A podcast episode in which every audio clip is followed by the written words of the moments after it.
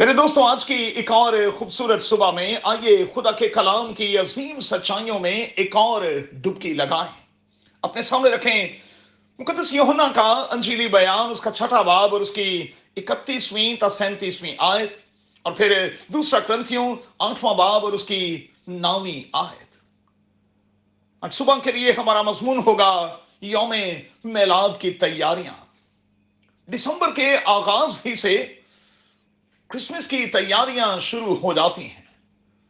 لوگ گھروں پر خاص توجہ دینے لگتے ہیں۔ لوگ کپڑوں پر خاص توجہ دینے لگتے ہیں۔ لوگ کرسمس سے متعلقہ پروگرامز پر خاص توجہ دینے لگتے ہیں۔ لوگ کرسمس کارڈز اور پھر کیکس پر خاص توجہ کرنے لگتے ہیں۔ آئیے ذرا آج یسو کی جائے پیدائش پر توجہ تو کریں۔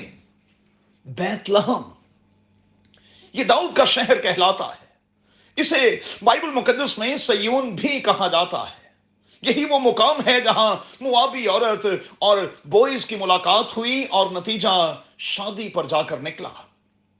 اس میلاد کی صورت میں عبید پیدا ہوا، پھر یسی، اور پھر آپ جانتے ہیں کہ داؤد۔ بیت لہم کا لفظی مطلب ہے روٹی کا گھر۔ یہی وہ مقام ہے جہاں کے رہنے والوں کے لیے خدا نے کثرت کی روٹی فراہم کی۔ آپ کو یاد ہوگا بیابانی سفر کے دوران روٹی پرووائڈ کی گئی۔ اور پھر خدا یسو المسیح کے دور میں چار ہزار کو اور پھر ایک بار پانچ ہزار کو سیر کیا گیا۔ اسی مقام کے لوگوں کو یسو نے بتایا کہ زندگی کی روٹی میں ہوں۔ یہونا کی انجیل اور اس کا چھٹا باب گویا کہ یسو کی جائے پیدائش روٹی کا گھر ہے اور پیدا ہونے والا زندگی کی روٹی ہے۔ ایسی روٹی جس کو کھانے کے بعد کوئی بھوکا نہیں رہ سکتا۔ یہونا کی انجیل چھٹا باب اور اس کی پینتیسویں آئے اب چند ایک سوالات آج صبح اپنے سامنے رکھیں۔